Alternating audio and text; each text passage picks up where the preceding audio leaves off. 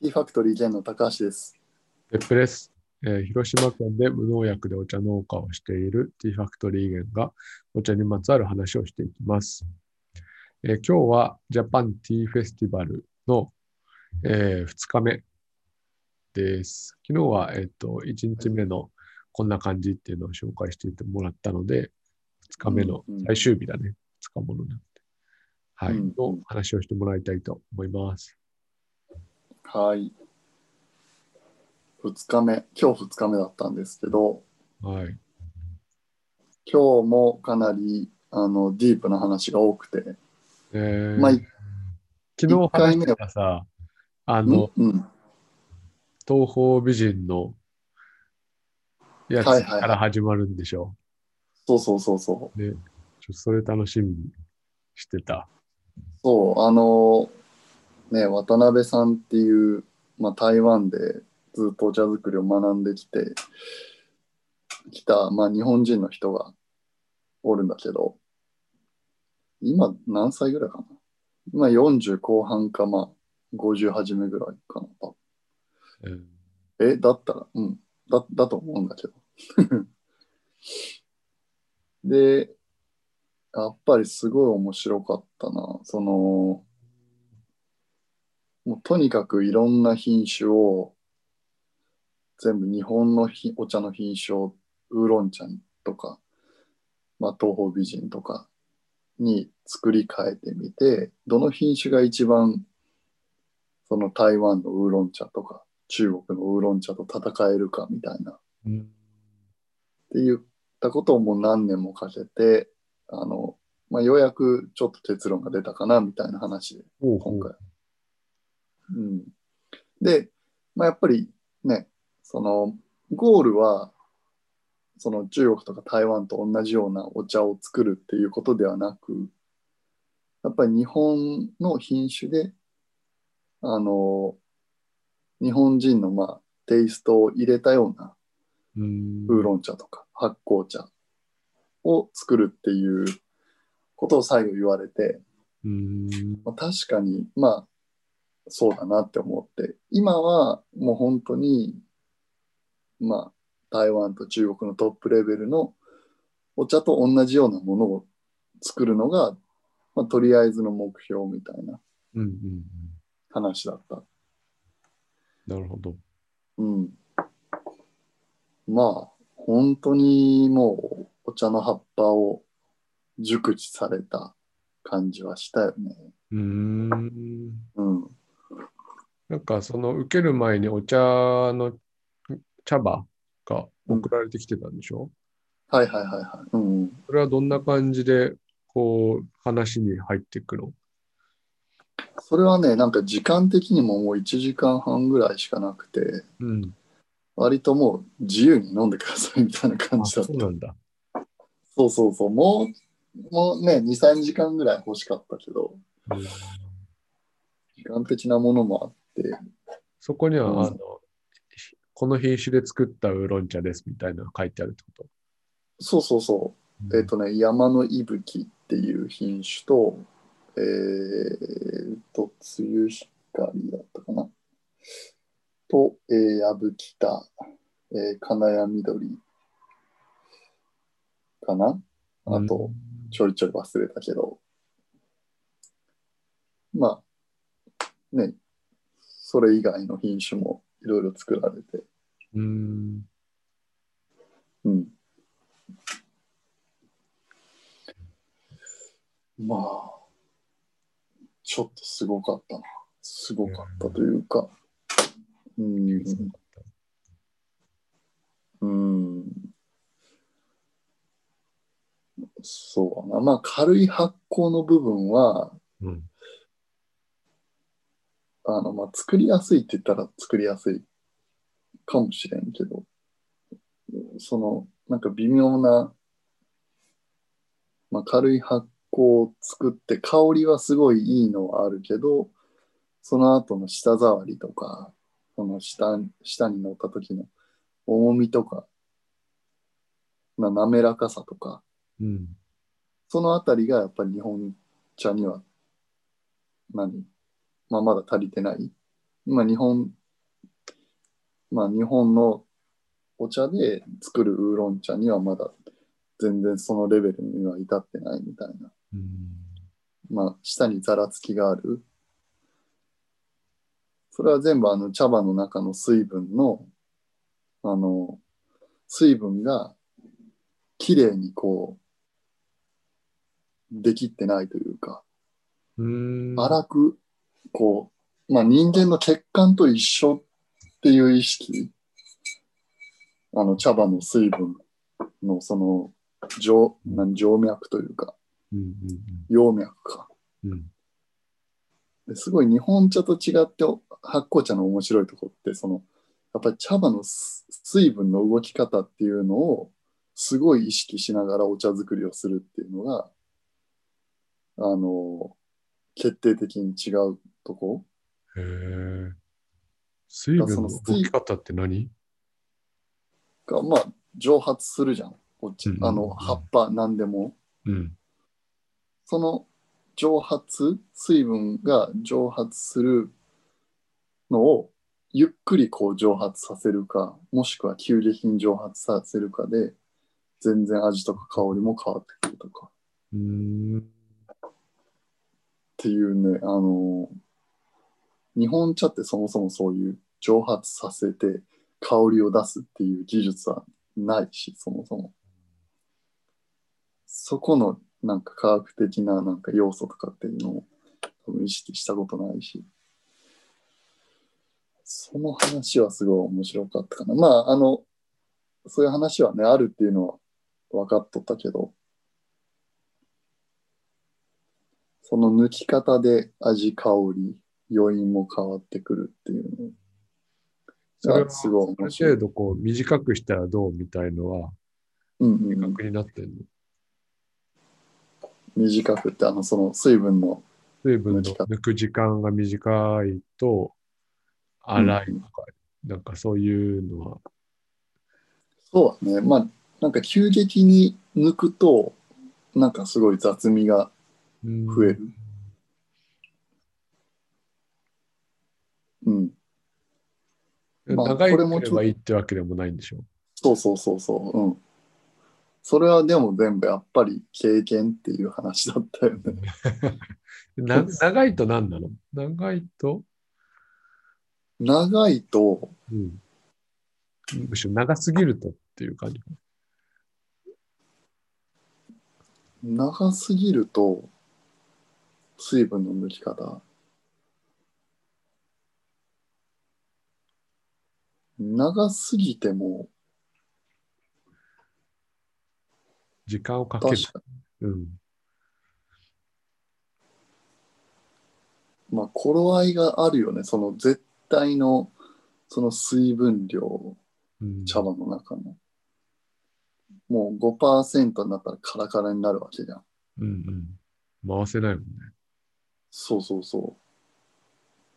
それじゃあもう全部香りが飛んでしまうし。まあでもそうね、香りが飛ぶよね。長すぎるとね。水分を抜く具合を。ゆっくり抜けばいいと思うけど。うん。だからそれを抜き具合を、その、拡散って言って、ちょっと優しく触ってあげる。揉むとかじゃなくて、落とすとかじゃなくて、あの、優しく撫でるみたいな、っていう作業がもう、多分何時間かに何回も繰り返す。夜中中、うん、それを。で、ちょっとずつこう抜いていってあげるっていう作業。うん。なるほど。が必要で、で、その台湾のお茶の木と日本のお茶の木ってやっぱり品種改良のされ具合が違って、うん。全然違うんだって。葉肉の厚さとか、薄さとか。お互いに品種改良されてるけど、それ、どちら、煎茶用に改良されてるかどうかってこと、そうそう。もう日本はもう本当に煎茶メインでこう品種改良されてきた。薄い柔らかい葉っぱで。それを胃腸させるとなると、すぐ乾燥してカラカラになる。うん。なのになかなかその、本当の茶葉の中の水分は抜けきらないみたいな。えー、すごい難しいんだって。やぶきたが特に。やぶきただけかなり難しいらしい。セラのお茶。まあ在来。うん。でもまあ、やぶきたがね、7 70%占めとるわけだし、まだ日本のうんお茶のね。渡辺さんも、もうやぶきたをどうにかこう、うまく活かせないかみたいなのは、ね、やっぱり長年研究されて、うん、いるみたい。今のところ、矢吹手の答えも出てる。やっぱ難しいな。いやー、多分まだまだだと思うけどな、そっかそれは。うんうんうん。でもね、うんすごい、うん、まあ、あの人こそ、まあ、茶師というかね、ちゃんと勉強して、まあ実、実践もするし、分析もするし、まあ、新しい日本茶の未来って言えば、まあ、そんな感じもするかな。渡辺さんはどどういうスタイルで今農家をされてるの？自分の農園を持って。そうそう。今まで個人事業でやってきたけど、最近会社にして、で、まあでも自分の畑も持って、あとはいろんなまあ協力してくれる農家さんの品種をいただいて、まあ精茶してみたり。うーんまあ、静岡だからこそできるスタイルかもね。いろんな品種を多分試せるっていうのは。じゃあ、あえてどこが専専門というか一応一番強みがあるかっていうと、製茶の部分に長けてるのかな。あ、そうだね。うーんうんうんうん。多分なんか本人も製茶メインでやりたいみたいな、うんあの、やっぱり、うん、感じはしたね。うんその茶摘みまでやってしまうと、その後の製茶が全然できんだし、そのくたくたになって、あ寝ずにやるわけじゃん。ーあ、その、どれぐらい乾燥してるかっていうのを。そうそう、胃腸とか、あの、水分の抜け具合とかも、夜中中、あの、用徹してやるわけだし、うーんだ多分そういうちゃんとした分業制度、うん、一日の体力は持たないってことなんだね。うん。でもまあ、いいお茶を作るには、やっぱり、ちゃんと寝てご飯食べることっていうふうに、あの、俺の台湾の師匠は言っとったし、ね、うんうんそれはあるかも。なるうん、まあ、そうかな。そういう話が、まあ、朝の一発目にあって、あとは、そうだな。割と、うん。まあ、ま、アイス抹茶ラテを作りましょうみたいなのは、まあ、ちょっとブレイクみたいな感じで。あとは紅風紀の、紅風紀から見た和紅茶？っていう講座もあったりして、うんそれもすごい面白かったな。まあ、あの、うまく作れた紅茶と、まあそうじゃない紅茶の違いとか。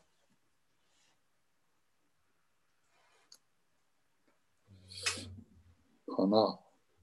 あとなんかあったかな？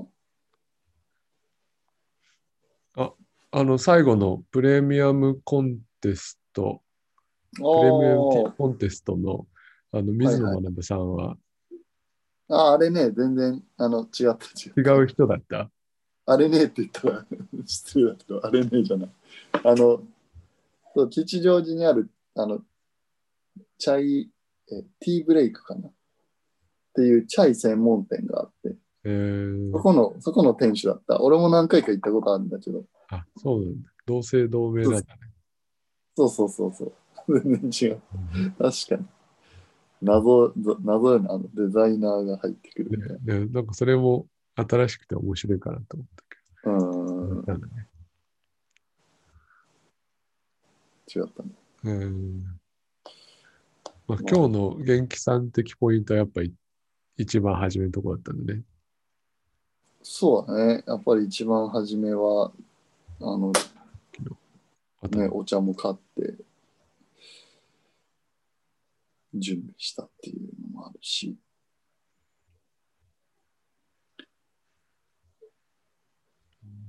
まあ、あの、入賞茶を語るっていうのもすごい、やっぱり、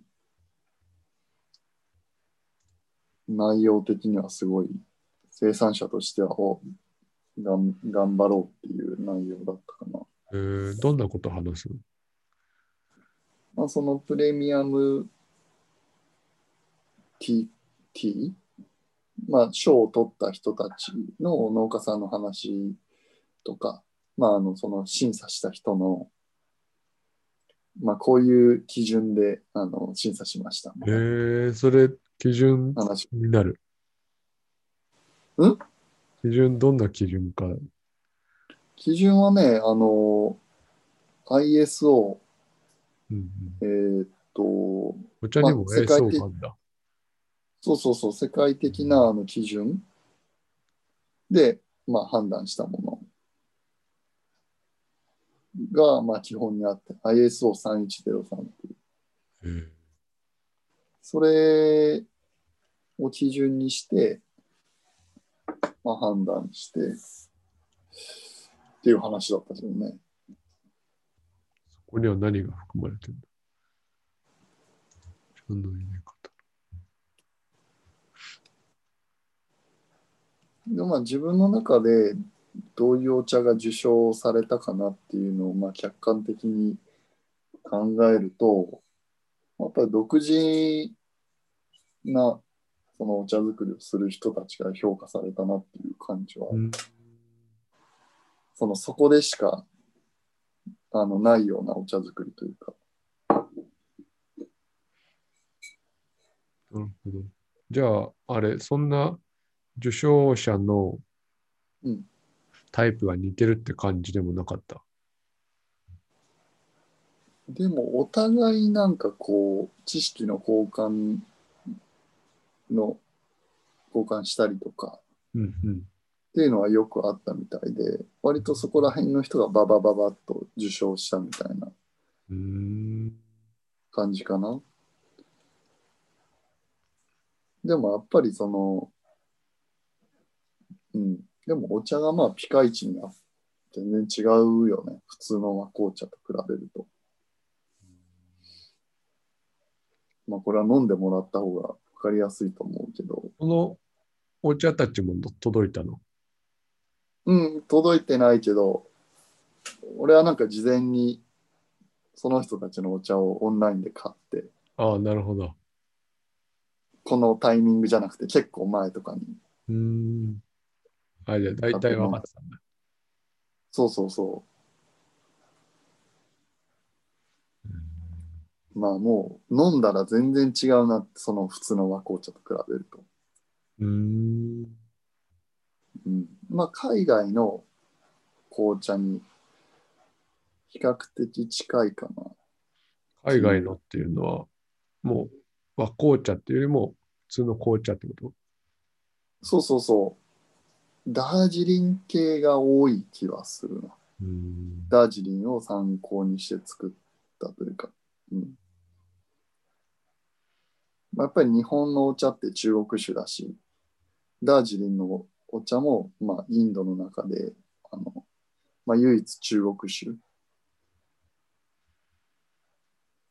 だからまあみんな多分そこ、そこを挑戦したいと思うね。うん。まあ、ダージリンって言ったら世界一高いお茶の値段がつく場所だし。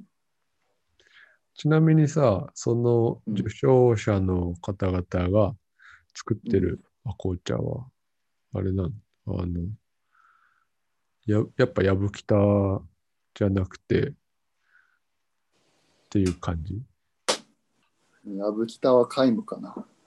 そうなんだそう。あの、うん、やぶきたはほとんどないね。残念ながら。紅風紀うん。とか、紅光とか、まあ、泉っていうやつとか、うん。まあ、残念ながら、やぶきたで、やぶきたはね、やっぱり和紅茶の代名詞というか、うん。まあ、多分希少性もあると思うね。あと、仮にこれジャパンティーフェスティバルだけど、うん。まあ、ワールドティーフェスティバルだったら評価また変わってくるかなって思う。うん。この今回受賞した人たちのお茶がまあ世界に行った時で、まあ、ダージリンのようなお茶がいっぱいある場合にはどう評価を受けるかっていうのも実はやぶきたで作った和紅茶が評価を受けるかもうん。しれんし、やっぱり日本特有だしね。うん。うん。それはなんかちょっと、なんか見てみたいなというかまあ、うん。自分がね、こう、主体者にならんといけんなっていうのを思った。おお。完璧に、あの、2日間傍観者だったもんね。なんか、やっぱり怖いね。その、見てもう分かった気になるっていうのは、すごい怖いなと思った。この2日間ずっと傍観者であり続けた自分が、なんかすごい怖かった。うん。なんか分かった感じになるってこと？そうそうそう。全く体験、まあ体験自体あるけど、その人たちが作ったお茶とかそういう評価とか聞いて、話も聞いて、それで全部なんか分かった気になって、あの、終わりみたいな。うん。まあ評論して終わりみたいな。のがすごいなんかダサいなって 思った。で、あの、うんこういうフェスティバルを主催するっていうよりも、あの、茶農家としてどんどん作っていくのをやんないとなって感じそうそうそうそうとそう。だからまあ本当すごいね。まあこういういろんな人に評価されてうん。評価されるお茶を作れるっていうのはやっぱり本当事者じゃないとねその苦労とかってなかなかわからんし。うんすごい。いや自分もやっぱ早くお茶作りたいなというかちゃんとしたね、まあ、自分の畑もも、まあ、いろんな品種の茶畑とか持って。実験できる環境をね。うんっていうのをやっぱもううん早く、1秒も早く、やっぱり作り上げて、うん、自分たちの価値観で独自のお茶作りたいなと思ったね。うんなんかすやっぱりみんなその価値観それぞれ違うし、割と今日出てきた人は上の世代というか、自分たちよりも。どれぐらいなのろ ?60。まあ、5、60代とかがメイン。で、まあ自分たち30代だし、もうどんどんその20代、10代って出てくるし、うんなんか早くその、その人たちを超え超えなければならないっていうのはあるね。うーん。うん。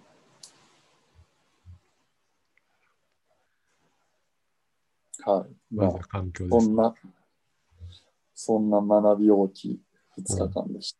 まあ実践しようっていう結論に、はい、なりました。はい。じゃあ。はい。ちょっと熱くなりましたが、めちゃ聞いてない。どう終えようかなと思って。はい。ということで、今年のお茶をうんちょっと楽しみにしておいてください、皆さん。そうね、変わるかもしれないので。そう、うん。はい。ではでは、またありがとうございました。はい、どうも。